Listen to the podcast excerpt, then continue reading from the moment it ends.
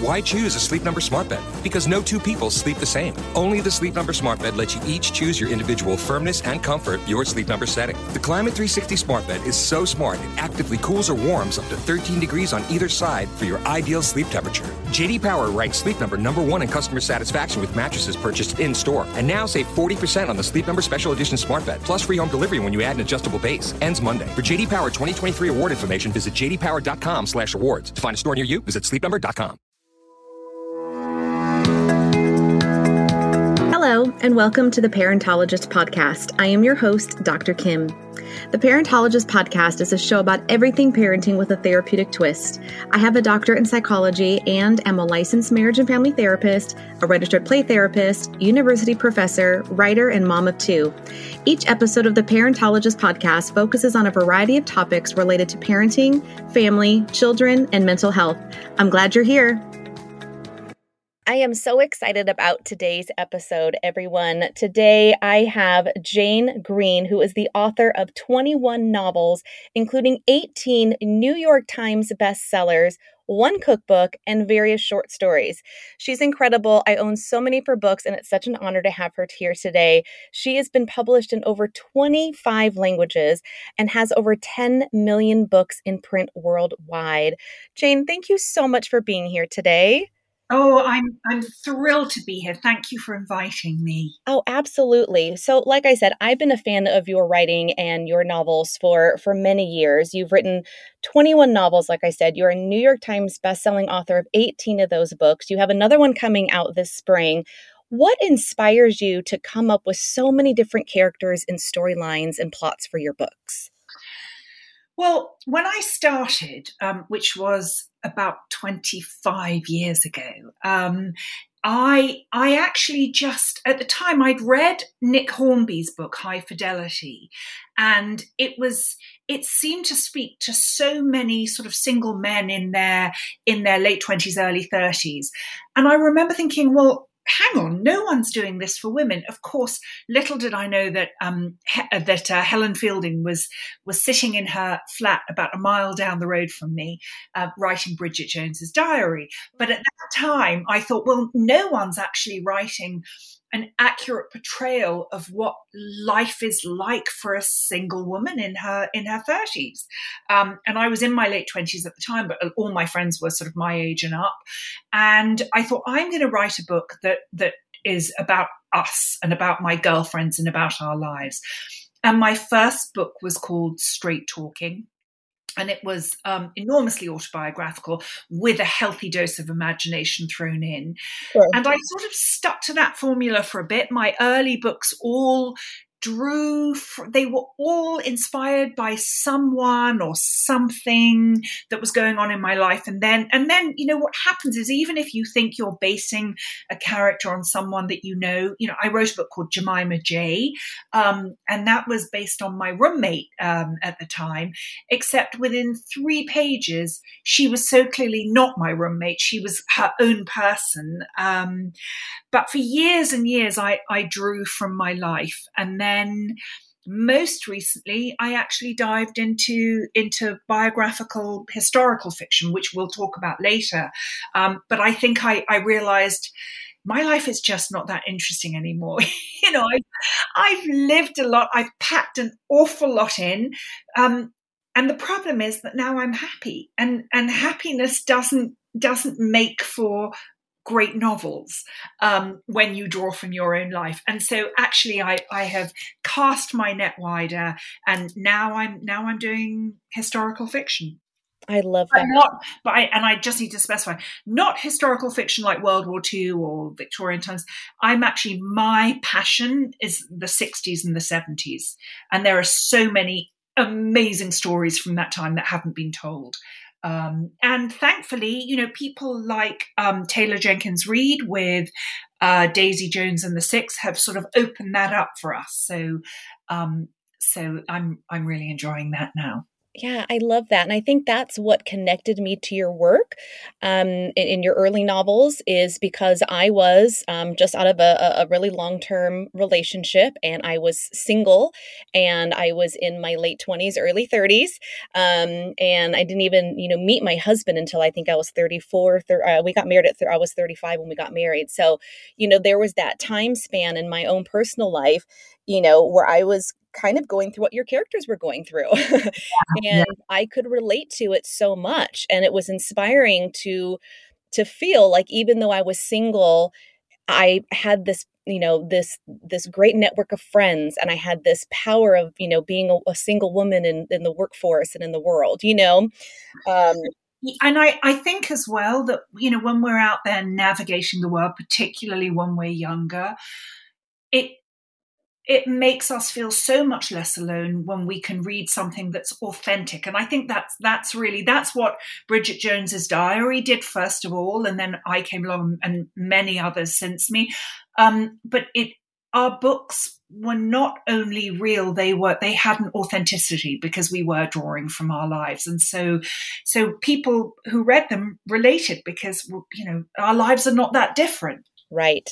Yes, absolutely. Absolutely. Well, let's talk about, you know, our our lives now and how, you know, we're both moms, um, you know, kind of fast forwarding all these years later. And if I'm correct, you're a mom of 6, is that right? Well, I'm I have birthed four. Okay. Um, and then my husband came with 15 years ago he came with two children of his own and um, they are you know they were raised with with mine and and they are ours we're very much the Brady Bunch. I, lo- I love it.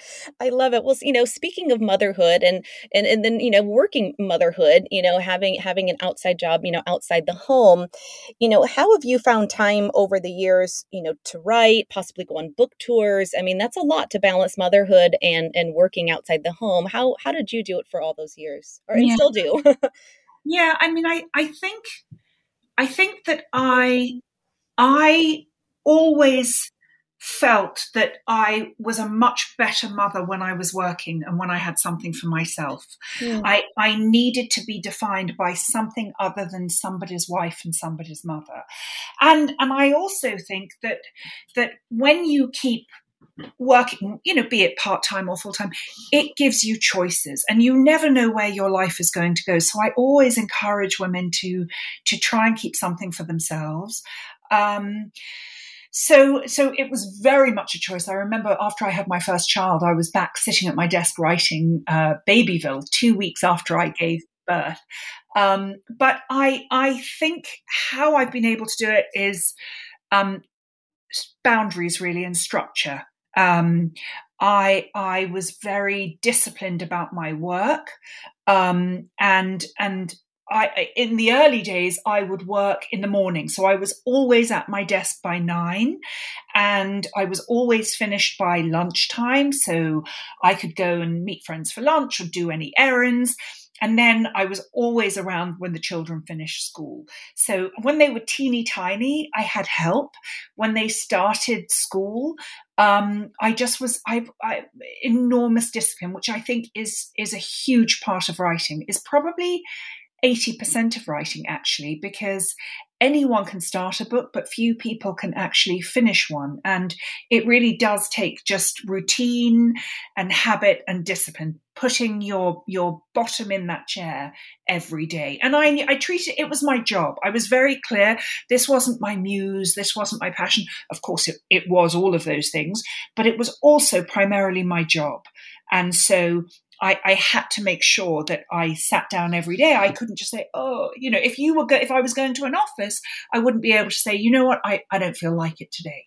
Right. So that's how I treated writing. Writing has always been my job. Yes, I love that discipline and boundaries. Um, you know, and and like I had said to you earlier, um, you know, I've been sitting on a nonfiction book and even a fiction book um, for about a decade now, and it's just you know things life has come into play, and you know it's been really hard for me to juggle it all. And then I kind of shifted my mindset and said, no, this is a priority for me. This is you know, a dream that I'd like to have come true, of course. But like you said, it's it's it's my passion, but it's also a job. And so now I've I've literally carved out certain times of the day when my kids are at school. Now they're both actually in school and actually have some time at home when they're both gone um, to be able to do that. Um, but like you said, to to be disciplined to actually sit down and do it, you know, it's um, it, definitely takes some skill and some practice but yeah. and i well i think you know i remember somebody saying to me once years ago that as you once you have children you can essentially divide your lives into three parts you have you have family work and friends but you can only ever successfully juggle two Mm. And, I think that's very true. And, and uh, you know, my, my great sadness is probably the thing that has suffered the most has been friendships, just because I, I haven't, I'm working, so I can't go for to, I couldn't go to the coffee mornings and, and all of those things. But I, I love what you just said about, you know, it, it's a job and changing your mindset because it, it is all about mindset. And when you decide that this is something you want, then you need to take all those action steps that are going to get you closer. And the first one with writing means sitting at your desk in front of your computer.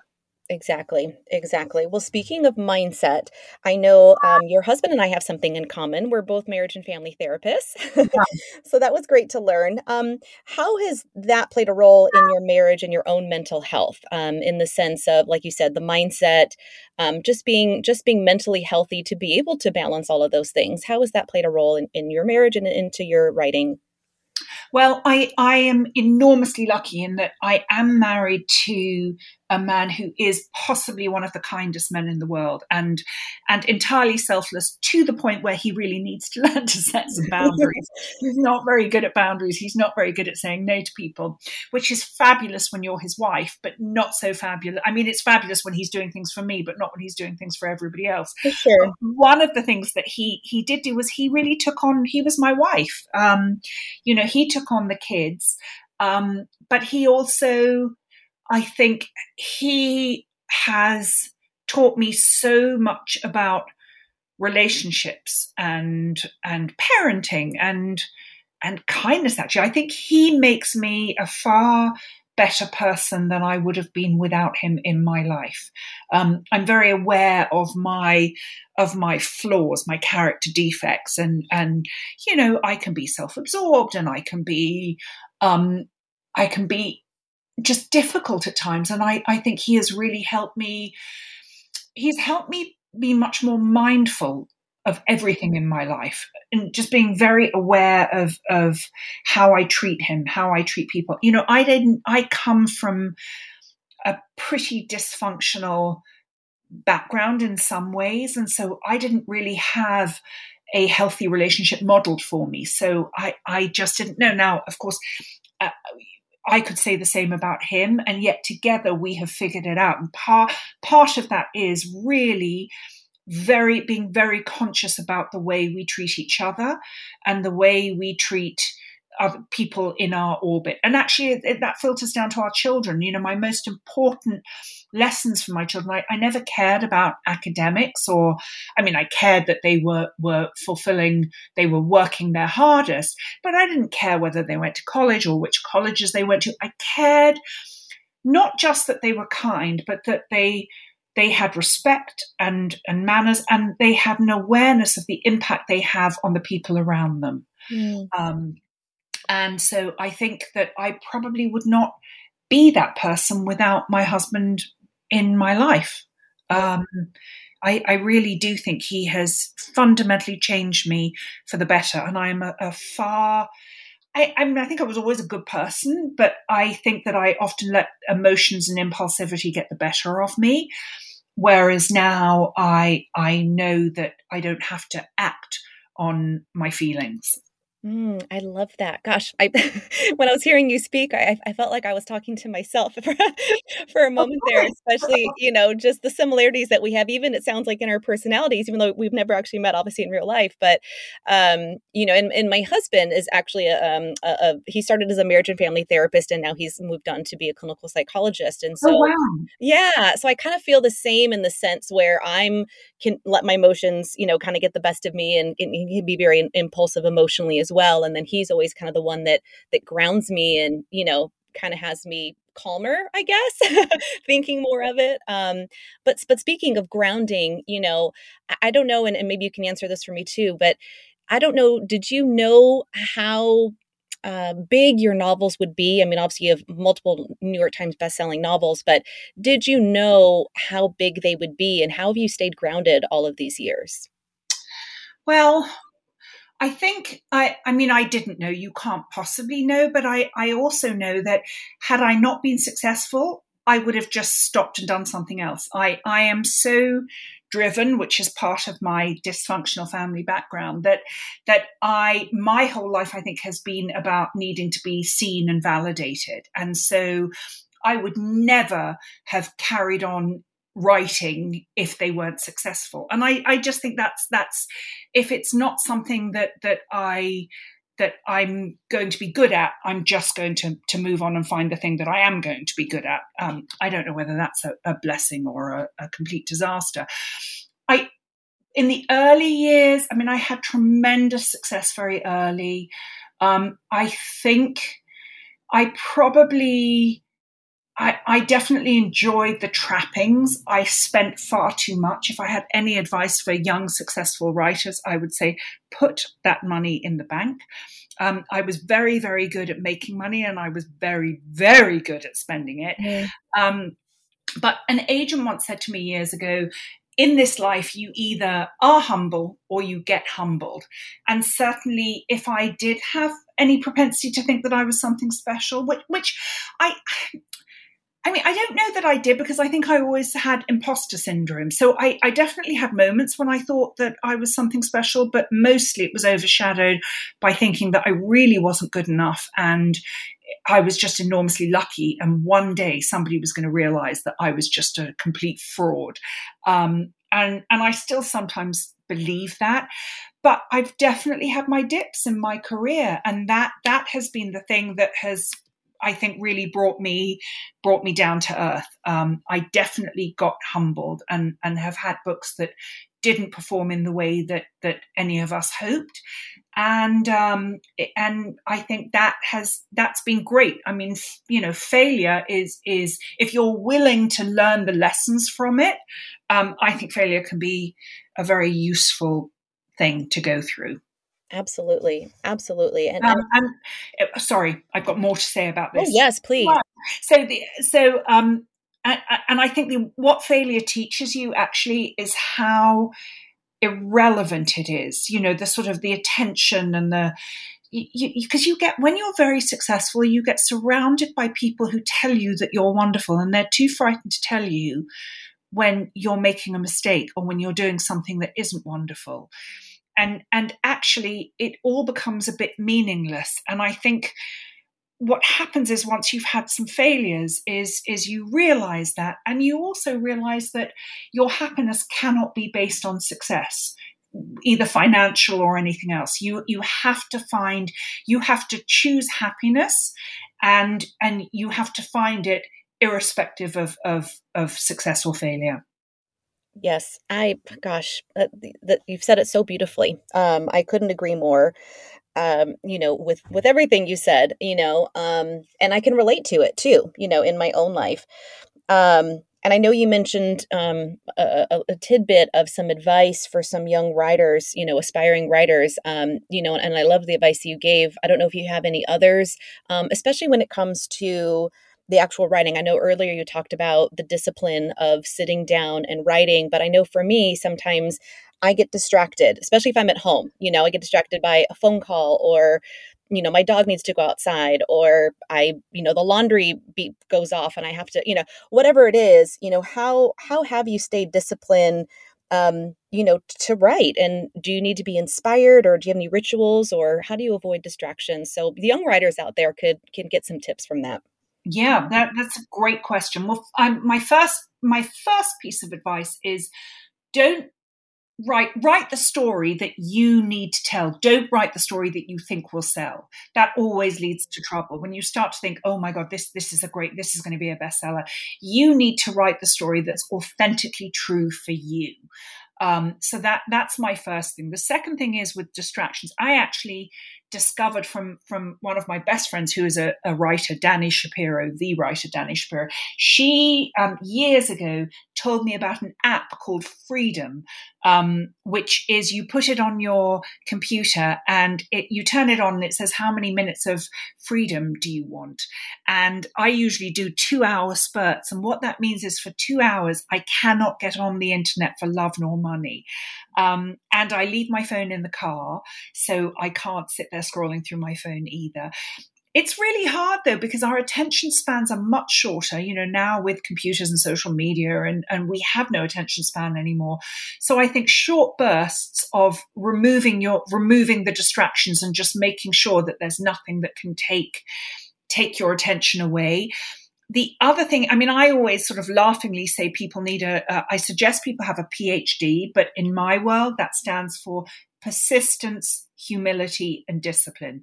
So, persistence because it, there is so much content out there and it is so hard to get noticed. But if you believe in what you're doing, you've got to keep going. You cannot let one person's opinion put you off or rejection put you off. In fact, the first book that I wrote ever was was this book Straight Talking, which went on to become a huge bestseller. And the first agent I sent it to wrote back and said that they thought it was unpublishable. Um, but I then did a mail shot to 13 more literary agents after I clambered out of my depression. Um, and of the 13, nine of them came back with a week and said, "We love this. Can we can we see more?" Um, so you just never know. It is it is so subjective. Um, so persistence, humility.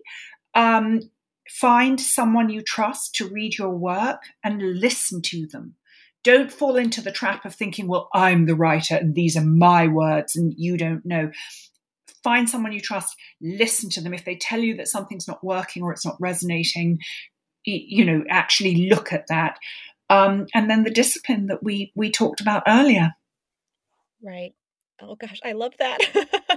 I love that. I feel like I need that, you know, just in not even just, you know, writing writing my books that I know I've I've had like I said in the back burner, um coming to with the front burner, you know, for years now, but but in any type of work, you know, whatever that is, whether that's motherhood, whether that's, you know, working as a uh, as a doctor, as a um, you know whatever profession that you have i think that's great advice for no matter what your profession is yeah. or whatever your passion is i think that's that's fantastic yeah um, By the way, I do. I think humility actually is is something that you know. All of my kids. One of the things that I felt very strongly about my kids was that they all had to work in the service industry, um, which is not very common in the town in which I live. All of our all of the young kids go and intern for like hedge funds and things, and, and really mm-hmm. friends of their friends of their parents. But uh, my kids all worked as waiters and baristas, and and I think that's where that you've got to learn humility, and I think the service industry is a great place to start. But humility generally, I think it's so easy to jump on the defensive, but learning to to have the humility to listen to people and and to empathize to try and put yourself in somebody else's shoes is is sort of crucial to to success in life. Yes, and I'm working on that. My husband's been, as I said, trying to, um, you know, just to I almost say instill that. But I've been working on my humility, you know, my whole life, um, yeah. and I think part of that stems from you know my my past and you know my family of origin and whatnot. But um, but it, it is it's such a great quality to have and it's it's such a great thing as a mother to pass on to your children so i love that and i actually worked as a barista and as a server in oh, restaurants oh, for years so I'm, I've, I at least have one step ahead of me at this point but no yeah. it is it's good it's it's good to have that um that life experience um and to and to have real life places where you can practice humility because i think like sometimes we don't necessarily have those opportunities and i think to um, to have those um, will, like I said, give them that step ahead um, in learning. That, that's the key the key to all of this is exactly as you've just said is practice because it, it's you know it doesn't come naturally to me and i can be i can get on my high horse. I mean that's my my natural inclination is to get on my high horse but actually you know the more you practice and the more you act as if the more natural the better behaviors become. Right Yes, yes, absolutely. And I think, like I said, I can relate to that, you know, just in I always joke. I don't know if it's really a joke or not, but I've I've joked in the past, you know, when I've gotten my doctorate and I've you know done this and done that, and it's like I'm always striving to to to to do better and you know yeah. do the best at you know whatever it is I'm I'm striving towards, and you know I, I joke that I'm overcompensating for something, you know, and probably that is just the validation and the attention and things like that that you were talking about. Um, I know I grew up with that too, and that's that's hard to overcome, but it can it can be. I, I, yeah, you can. I mean, it, it's I, I do feel like I really have now, but part of that has also been uh, because I, I, too spent my life striving, and I, I, but whenever I hit the goal, it never felt the way I thought it would, and it never it never filled me up. So yeah. you know, in the beginning, it was when I get a publishing deal, and then it was when I get a bestseller, and I got the bestseller, and I was like, oh, well, when I get a number one, you know, whatever it is, right? If you if you're goal oriented, it you're all you're going to do is hit that goal and, and set yourself a new one, which is exhausting. So so I I think it, it it's it really is the journey and it is it sounds so woo woo but it's staying present. It's it's choosing to be happy in your life right now in your skin in your body in your house in your life. It, it's choosing that right now because whatever the goal is that you think is going to fill you up it, it's not. You'll just set yourself a new goal. Yes yes. No absolutely. I i 100% agree with you um, now, speaking, I know we talked a little bit about the service in- industry and whatnot, and I want to segue a little bit into um, something new that I learned about you recently is that you went to culinary school and you wrote a cookbook. so, I don't know if you want to share a little bit about that side of your life and, um, you know, maybe possibly what your favorite thing is to cook. Well, I um I I went to culinary school because I've always cooked and you know I come from a family of people who are huge foodies and love food and cooking and so I've always cooked but it was always a bit like playing Russian roulette. I never I never quite knew whether my cooking was going to be delicious as it sometimes was or disastrous as it sometimes was. And so I decided that I'd go and hone my skills and take myself off to culinary school. And actually I think what I realized at culinary school is that I'm not a great cook, but I love the act of cooking. So, so it, I'm not actually that interested in food. Like I, I'm not somebody who can. I have friends who can spend hours waxing lyrical over this olive oil versus that one. I don't care. It's olive oil. But what I what does excite me is feeding the people I love, and and that's what it is for me. Cooking for people is an act of love for me. So the kinds of food that I cook, I love anything one pot and easy. I mean, even though I'm trained in classical French cooking, that that's not what I choose to do. I love wintry foods. I love casseroles and and things like ossobuco and cassoulet and soups. Um, and but it's more that I want to create a, a comfort and warmth for anybody who walks into my house. I want them to feel nurtured and loved as soon as they cross the threshold of my home. And that's really what food is for me. It, it, it's just, it's, it's loving them through food. Yeah.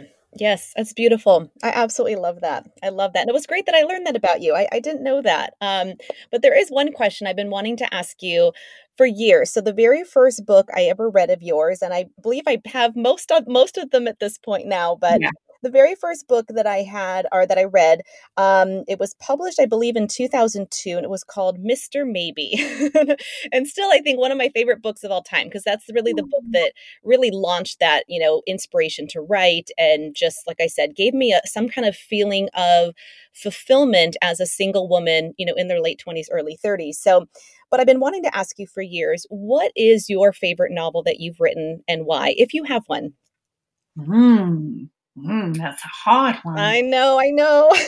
well, I'm not sure that I can pick one. I mean, I, I, I am right now completely in love with Sister Stardust, which comes out next April, but it's a very different kind of book. Um, so, of of the books that have come out, Jemima Jemima J will always have a special place in my heart because it was my sort of reinvention of the Cinderella story, and Jemima has such a sweetness and and that was about a girl who who just feels that she doesn't fit in, um, and I think.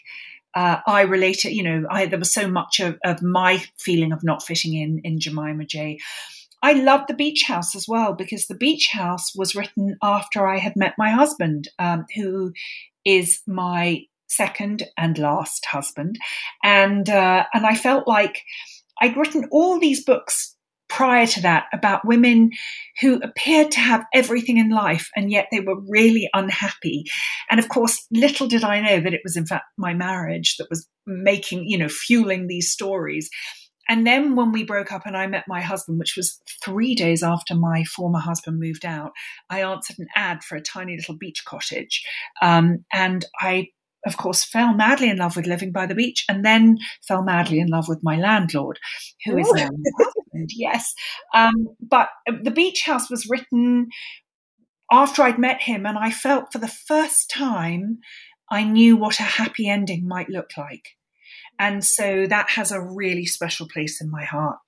Oh, that's beautiful. Beautiful. Well, speaking of, I know you mentioned uh, very briefly about Sister Stardust, which um, does get released in April. Um, so excited about that. Um, I know you can pre order it now, but will you tell us um, a little bit more where people can find that book, pre order it, and find more about you, a website, and whatnot so they can learn more about more book releases? Yes. Can I, can I tell you a little bit about the oh, story? Oh, yes. So I I was when I was I grew up in London and when I was a teenager I stumbled upon a photograph of this spectacularly beautiful woman on a rooftop in what looked like Morocco with her husband standing behind her and she was in this fabulous embroidered cape sort of on the floor and I discovered her name was Talitha Getty she had died very young. She had a home in Marrakesh and she was married to a man who, at the time, um, John Paul Getty Jr., was the son of the richest man in the world.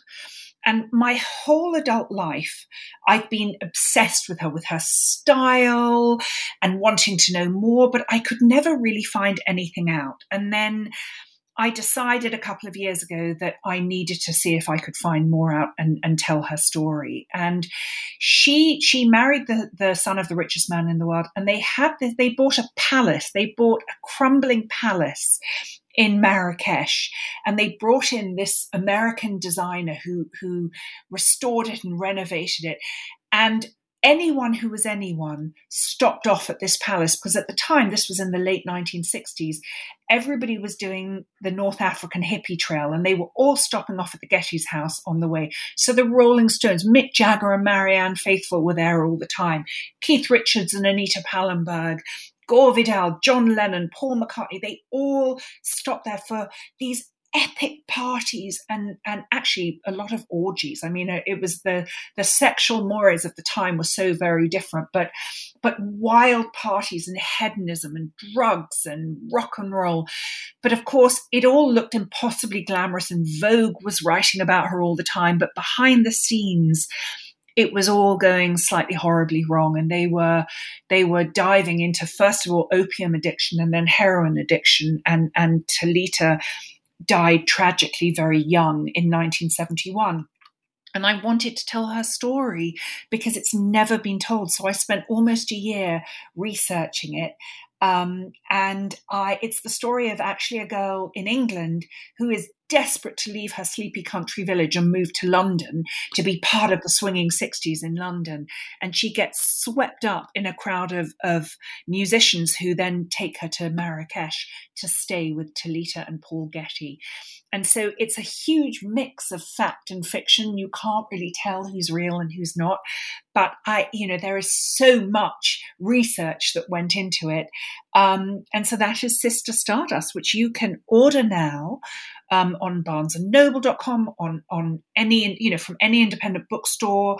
Um, you can go to my website, janegreen.com, and I'm posting um, lots and lots about it, mostly on Instagram, which is Jane Green Author, and um, often on Facebook too, which is Author Jane Green.